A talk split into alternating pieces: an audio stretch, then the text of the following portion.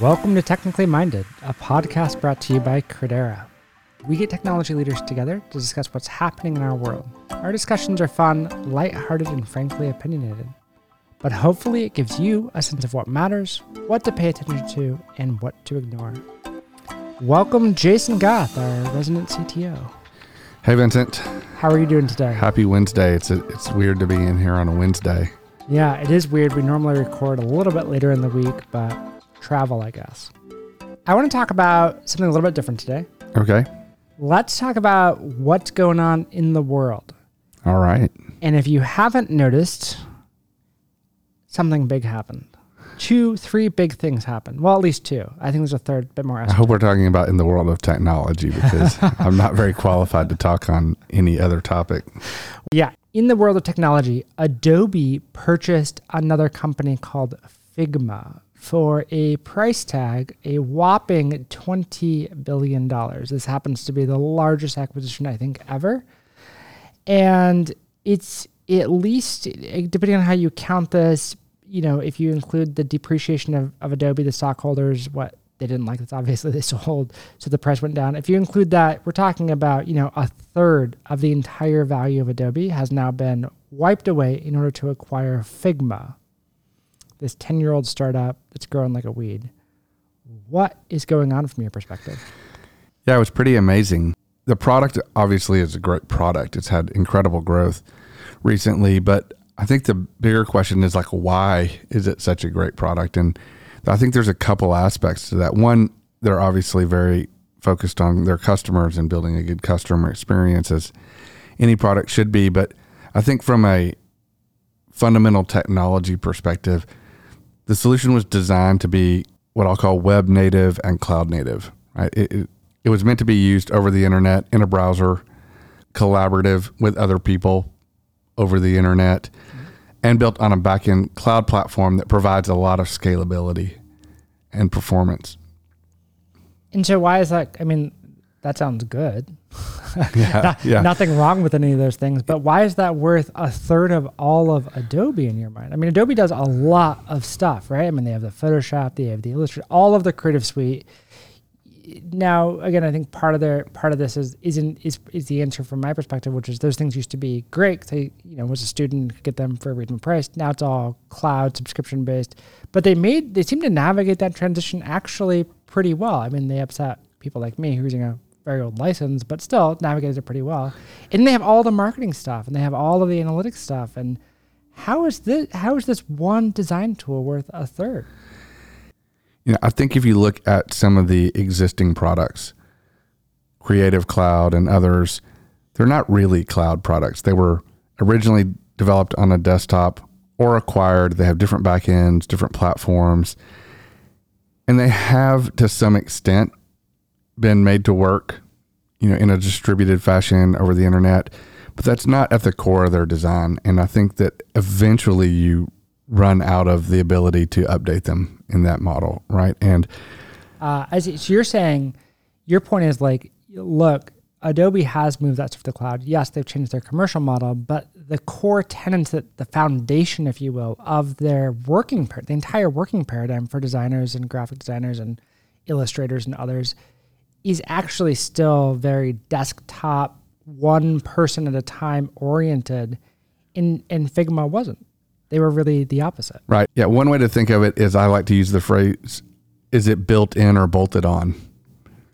And I think for a lot of the legacy Adobe products, all of those capabilities, whether it be collaboration or working in the cloud, those are things that were bolted on, but they're not fundamentally at their core designed to work web native in the cloud. Whereas I think Figma, that was built in, it was built on those platforms. And so I think it's somewhat of a foundation. You think of it as, you know, you drive down the road these days, you see these giant foundations poured for all the warehouses that are building in Dallas. And you know that, well, that one's not there, but there's going to be something there one day. And, you know, there's pipes coming up for, you know, places for whatever they're building. Well, in a lot of ways, it's the same. I think it's designed on a platform that allows for them to grow and scale immensely. Whereas I think you're probably with some of the legacy products more on the diminishing returns part of that graph. So I hear you. They are cloud native. They're an older company. They're 10 years old. I mean, it took them a long time to actually find the product market fit. But nevertheless, even 10 years ago, they're cloud native. The question then in my mind is really, does it matter that much? Like, why couldn't Adobe just re-architect their software today and build it to be truly cloud native, to be multi-user, multi-edit, et cetera? I mean, look, when I was at Microsoft, I joined at a moment when Google Apps looked like it actually might win. Like, there was a distinct possibility that this whole online cloud native multi-editor thing was going to really take over the world, and small businesses were adopting it in droves. Now, I think that was partly the commercial. They gave it for free. But still, it looked like they were going to win. And so the early days of SharePoint Online, this is a little bit of esoteric history for you, but you'll appreciate it, Jason. The early days of SharePoint Online, which was their first move, Microsoft Office's first move to the cloud, it literally, when you provisioned a new tenant, new customer setup, provisioned a tenant, it literally stood up a machine in the Microsoft cloud that installed Windows, that installed all the code that you would need to run SharePoint, and said, oh, great, you're now in the cloud. You're just running this on our version of it, right? It was basically a managed instance of some VM for you. And we tried doing the same with the Office apps, but of course it didn't work, because what we knew at that moment is the thing people really seemed to appreciate, because these products, by the way, Google products those days were not pretty. They were not nice. They were very feature light. You could do almost nothing. But people adopted them because you could co-edit.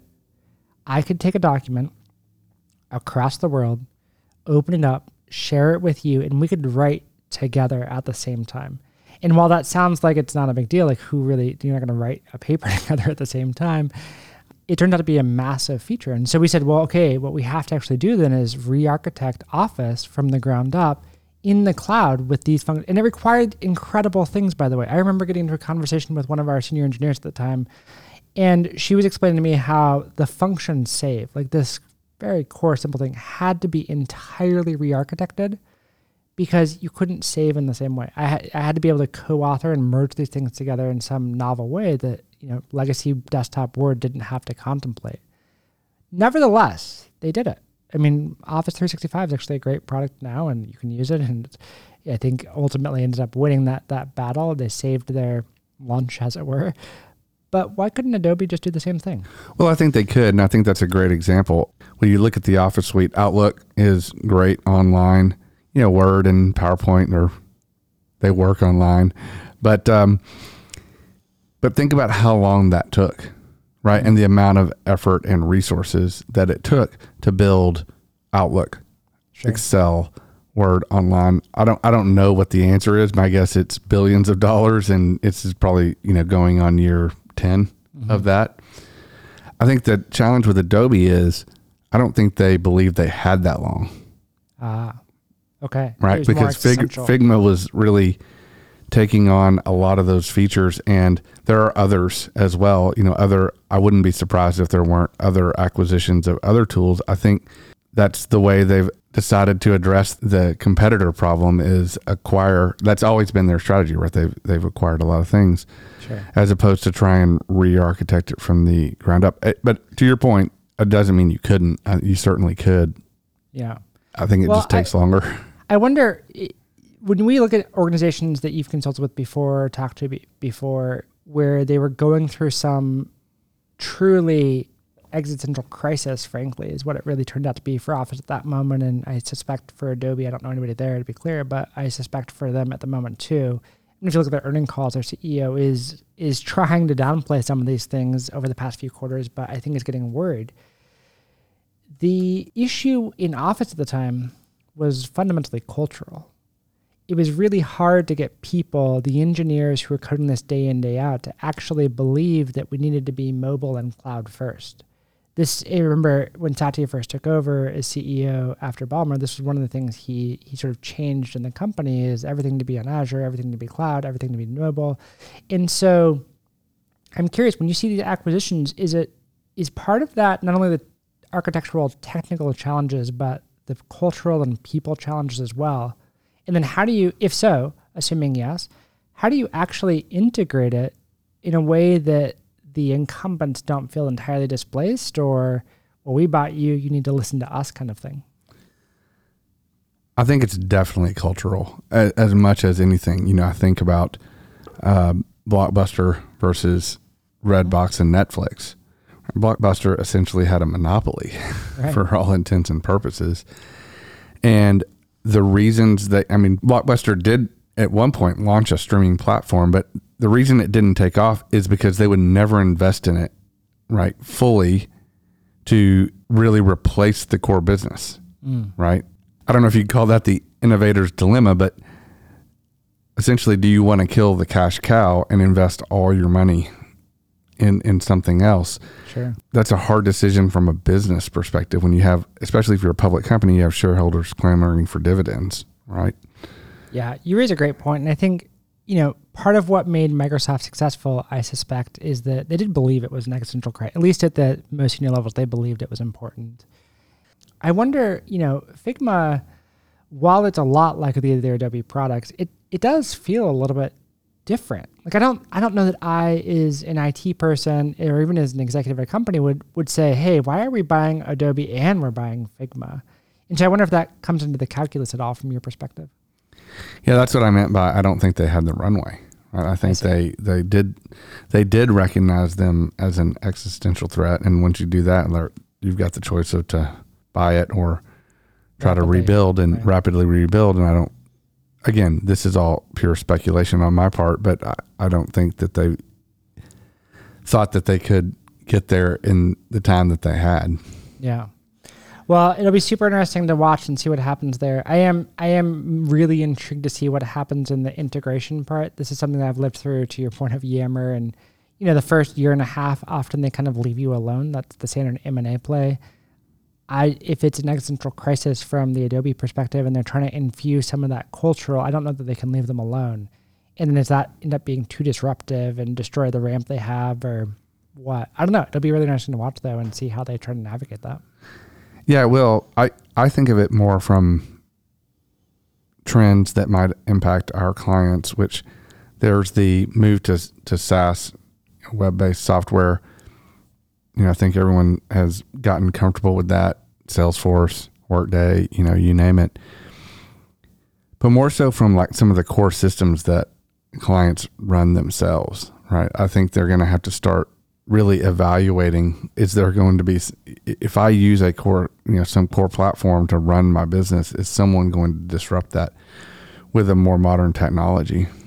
Yeah. You know, if your business is to sell software and that software has to download on someone's laptop and install, like you might think really hard about changing that.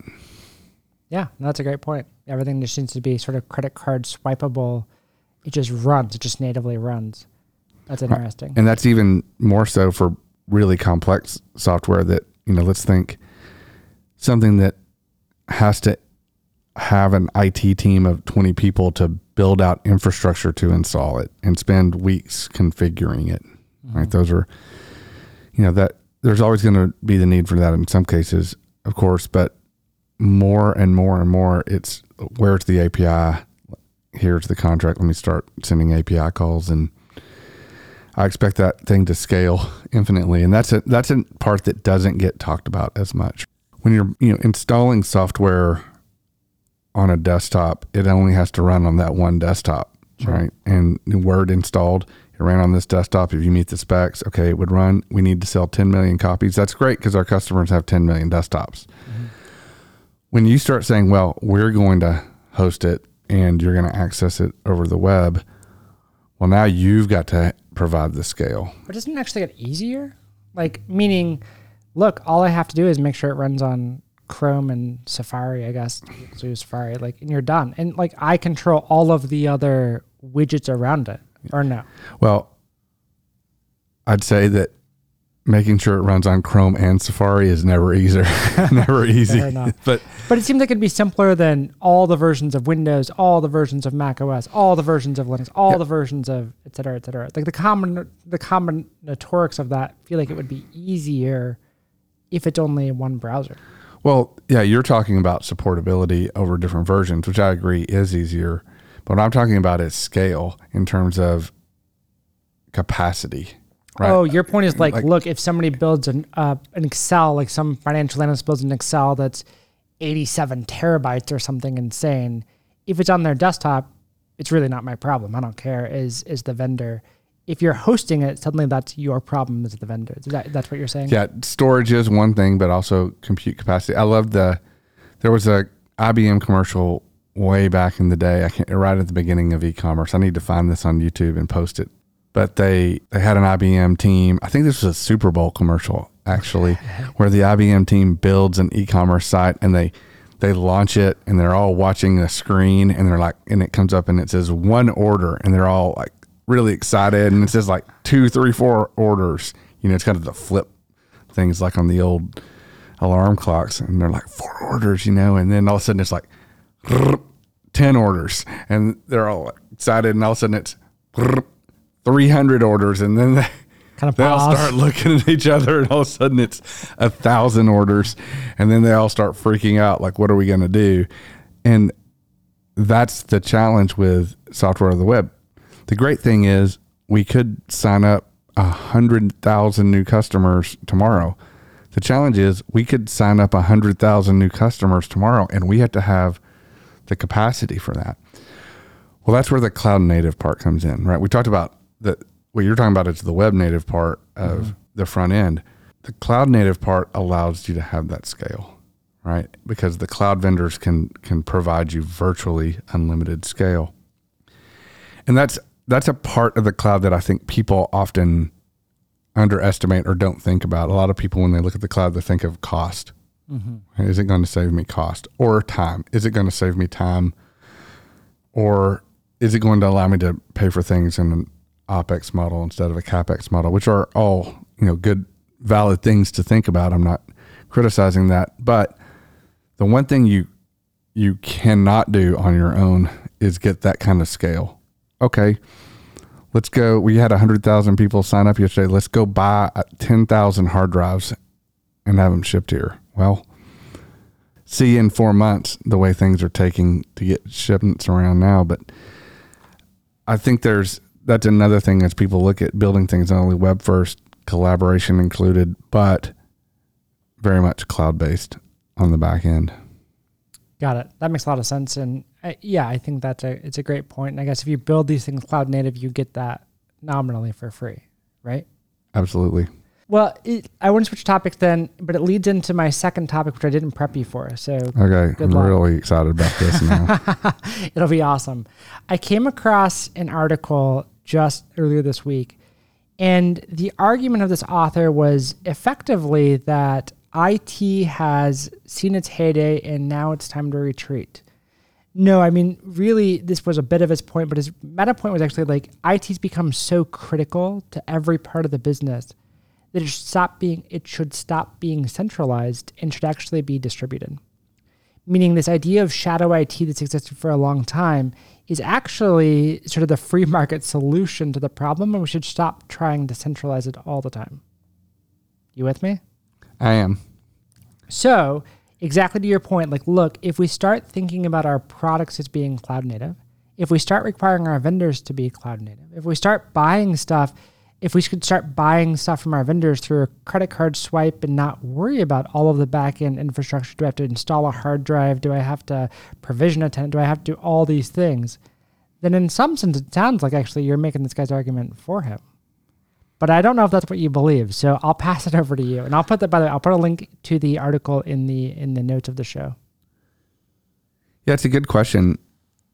You know, obviously marketing has always tend to work with the marketing vendors and build solutions. There are a lot of what you would call, you know, citizen developer low code solutions. I think we did a pod about those.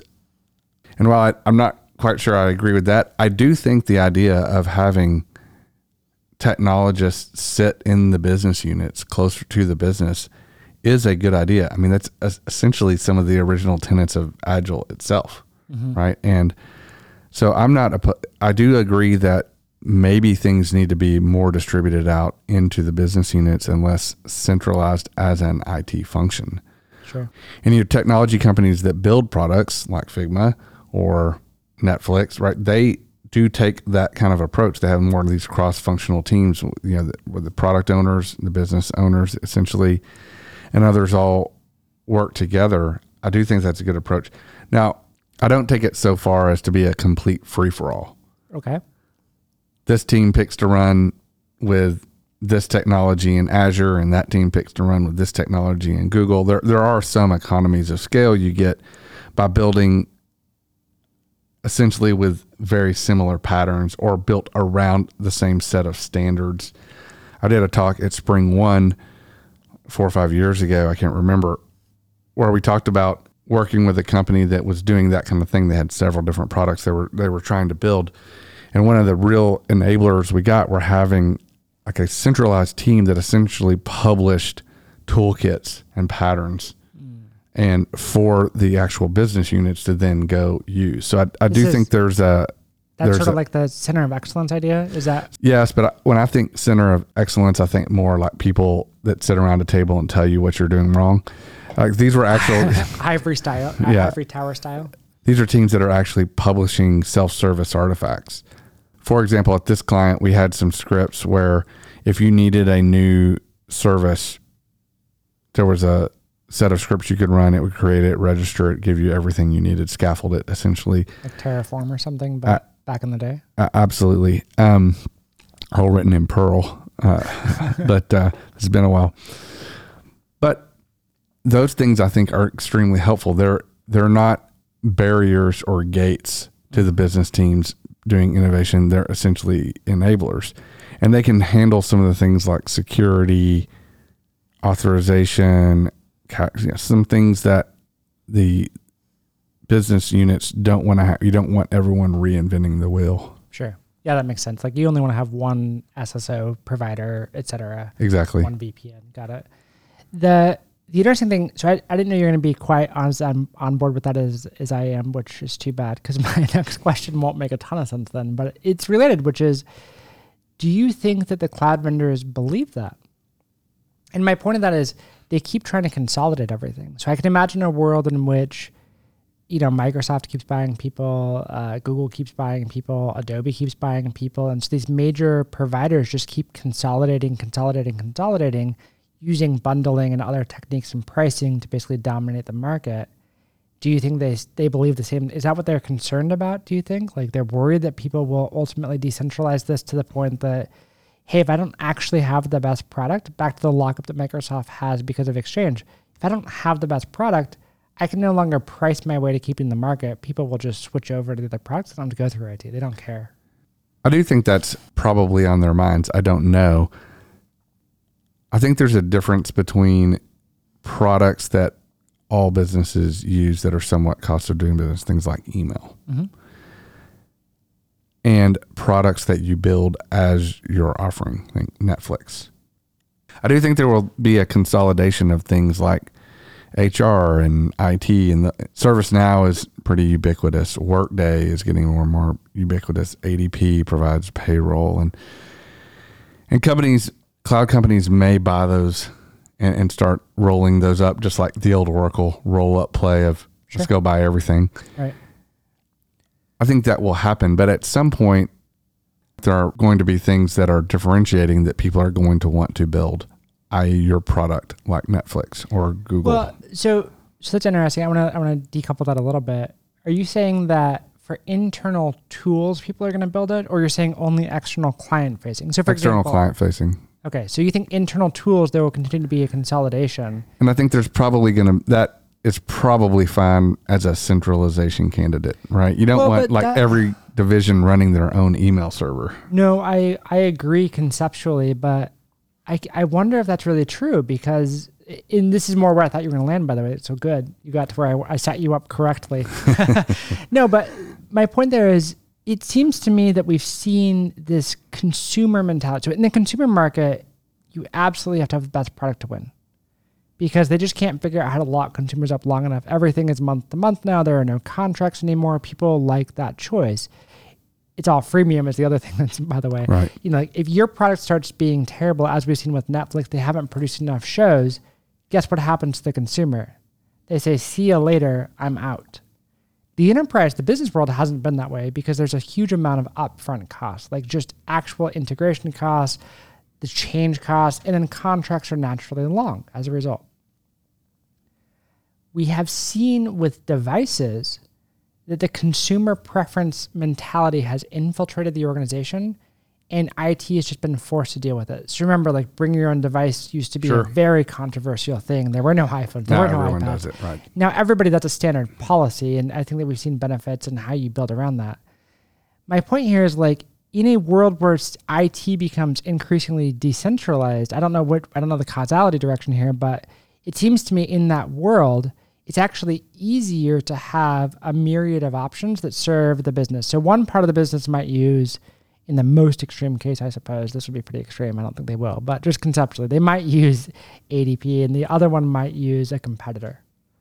Why? Because, like, they think for whatever part of their business, that's actually the right solution. And if it's all credit card swipeable, I don't have to do a bunch of integration work. I don't know. Maybe that works. Maybe it doesn't, though. What are your thoughts? The difference between that and, like, a consumer-facing product, let's say Netflix, mm-hmm. If I switch from Netflix to Hulu or from Fubo to YouTube TV, I don't expect all of my shows that I've recorded to move over. Mm. But if you're cutting invoices or writing emails and you switch providers, you do expect, like, you can't just get rid of all your old invoices, right? There's, like, state and data that's persisted in those things. That's a good point. I hadn't contemplated that. Yeah, the sort of half-life of the information that you've created while using that product is quite different in the consumer world versus the enterprise world. That's good. I like that. I like that kind of point. The point of ADP versus a competitor, though, you know, in that example, like, that may make sense geographically, right? Tax is a great example there. If we work with e-commerce sites, there are lots of e-commerce sites where we use different tax software in different regions because it just makes sense. But that, I don't know that would go to the, you know, email. Well, I don't know why not the email, though. Like, look, I mean, some people really love Gmail. They love the idea of tags. They love the idea of all these rules, whatever. We've seen many people try and ultimately fail. Maybe that's your counterpoint. That would be a fair one. But we've seen many people try to reskin email across all the providers. Say, great, here's your one inbox. We'll just connect to everything else. You're good to go. You can now use our inbox. Behind the scenes, it might still be Exchange, but we recognize that it doesn't have the functionality you want. No? I mean, people choose it. That's my only point is, like, people do choose these alternative solutions. Like, I see what you're saying, but where the other thing comes in are things like, let's say, compliance. Well, we need to keep things 7 years for discovery, and we need to implement a data loss prevention solution to make sure that things, and we need to implement a spam solution, and we need to. So, and so when you start, like, multiplying those, like, peripheral things out for, you know, very valid reasons, whether it be, you know, cost or security or risk avoidance or that kind of thing, the costs multiply much more so than is it just email. And so there may be some, though. And that's what I'm kind of my point to your original question is, do things get distributed out all to the, you know, world, to the different business units? My answer is there probably will always be some stuff that gets distributed out. There will probably be always some stuff that gets centralized, and those need to make, those make sense. You just need to look at each one and say, well, what do we get for centralizing? And what does it cost us, and what do we get for distributing, and what does it cost us? There's sure no right answer.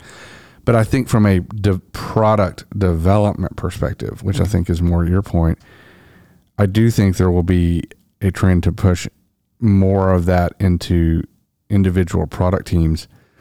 At the same time, there's going to be more and more governance around those for things like security, intrusion prevention, privacy, that are going to have to work somewhat in the dreaded matrix organization type fashion. I'm not sure how else that's going to work, right? Yeah, that's fair. Last closing thought, and then we'll move on to the next topic here is, you know, I think that the major concern that I have with this decentralized org is that insofar as we still have application-oriented or service-oriented architectural designs across the company, it will be a problem because what we actually care about is often data and the customer. And that's going to require information from all parts of the organization. And if each one of them has chosen their own set of solutions, whether that be marketing's chosen some CRM, some other people have chosen AWS, some other people have chosen GCP, some people have chosen whatever, it doesn't actually matter because we have to pull it back together. The integration costs just keep going up and up and up. And the difficulty of pulling data together in a way that is both rationalized and also up-to-date and accurate becomes increasingly complex. And we've seen this with marketing. We've seen now that marketing wants data from other parts of the org. And these tools are intrinsically limited in what they can do, and it's difficult. That's exactly what I meant by the, well, you want to keep all your invoices when you switch platforms. Also, if you have multiple platforms, you need to be able to say, where are all the invoices? Who's late, mm-hmm. right? And you don't really care who's late in this department, who's late in that department, right? If you're in finance. So yeah, it's the data that has to be centralized. Although I do think that is going to be a problem no matter what, mm-hmm. right?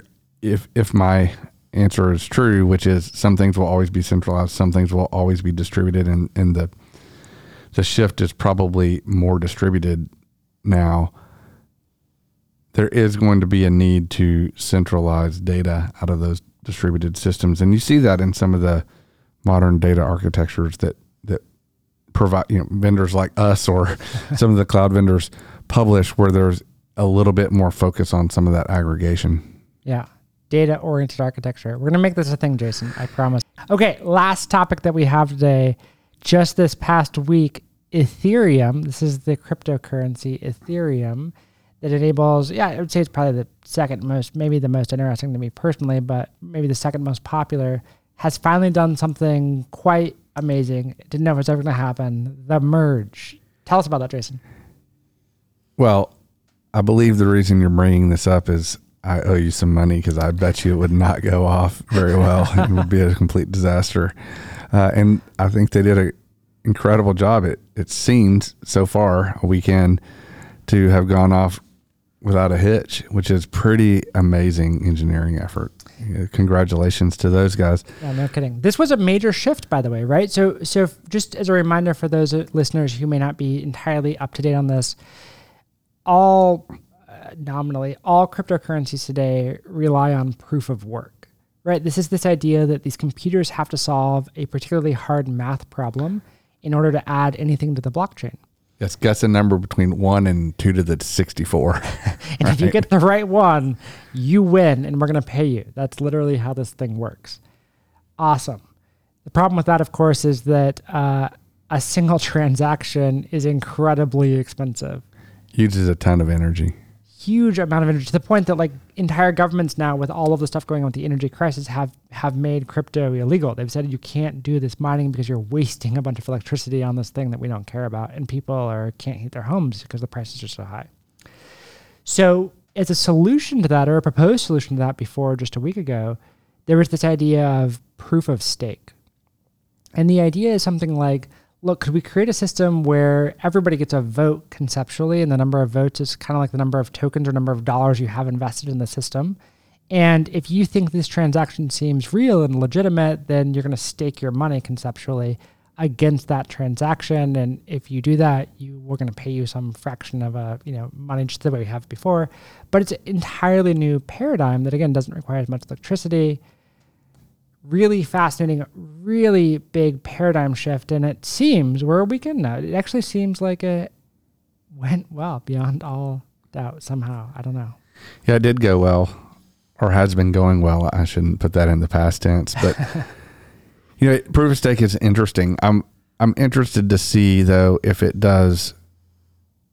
Well, it will certainly reduce the amount of energy that is used, on the order of 99% of the energy that is used. Yeah. But I'm interested to see the unintended consequences of that, which the big one for me will be that in a system that was originally designed to democratize everything, now the people with the most money are able to stake the most and will get all the transactions and the transaction fees. So you've essentially replicated the same problem that you were trying to resolve with proof of work. The proof of work idea was you are just as likely to guess a number between 1 and 2 to the 64 as I am. And so the money will go. It's a lottery. Yeah. The money will go randomly out to people guessing, you know, the number, and it's not all going to be centralized into, you know, 5 or 6 gigantic banks. Sure. Well, now you're a validator. You get preference for validation based on how much money you stake. So the people that can stake the most money will get the most validations. They'll earn the most crypto rewards. You and I go set up a validator in our home and we'll stake my $50 of ether that I think I have in a address somewhere. And we will never, ever, ever see a validation transaction. Yeah. So I agree with you. I think in rule, you're exactly right.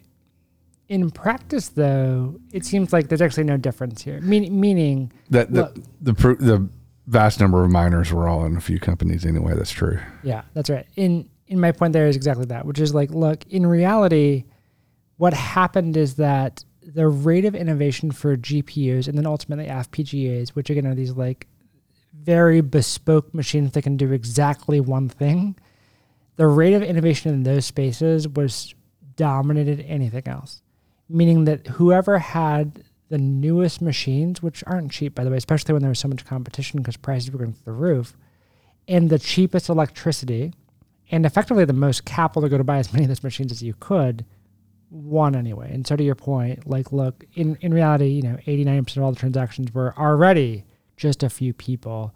A few of these corporations, which, by the way, probably are now all on the brink, if not already, on the brink of bankruptcy, because they were doing these things on loan.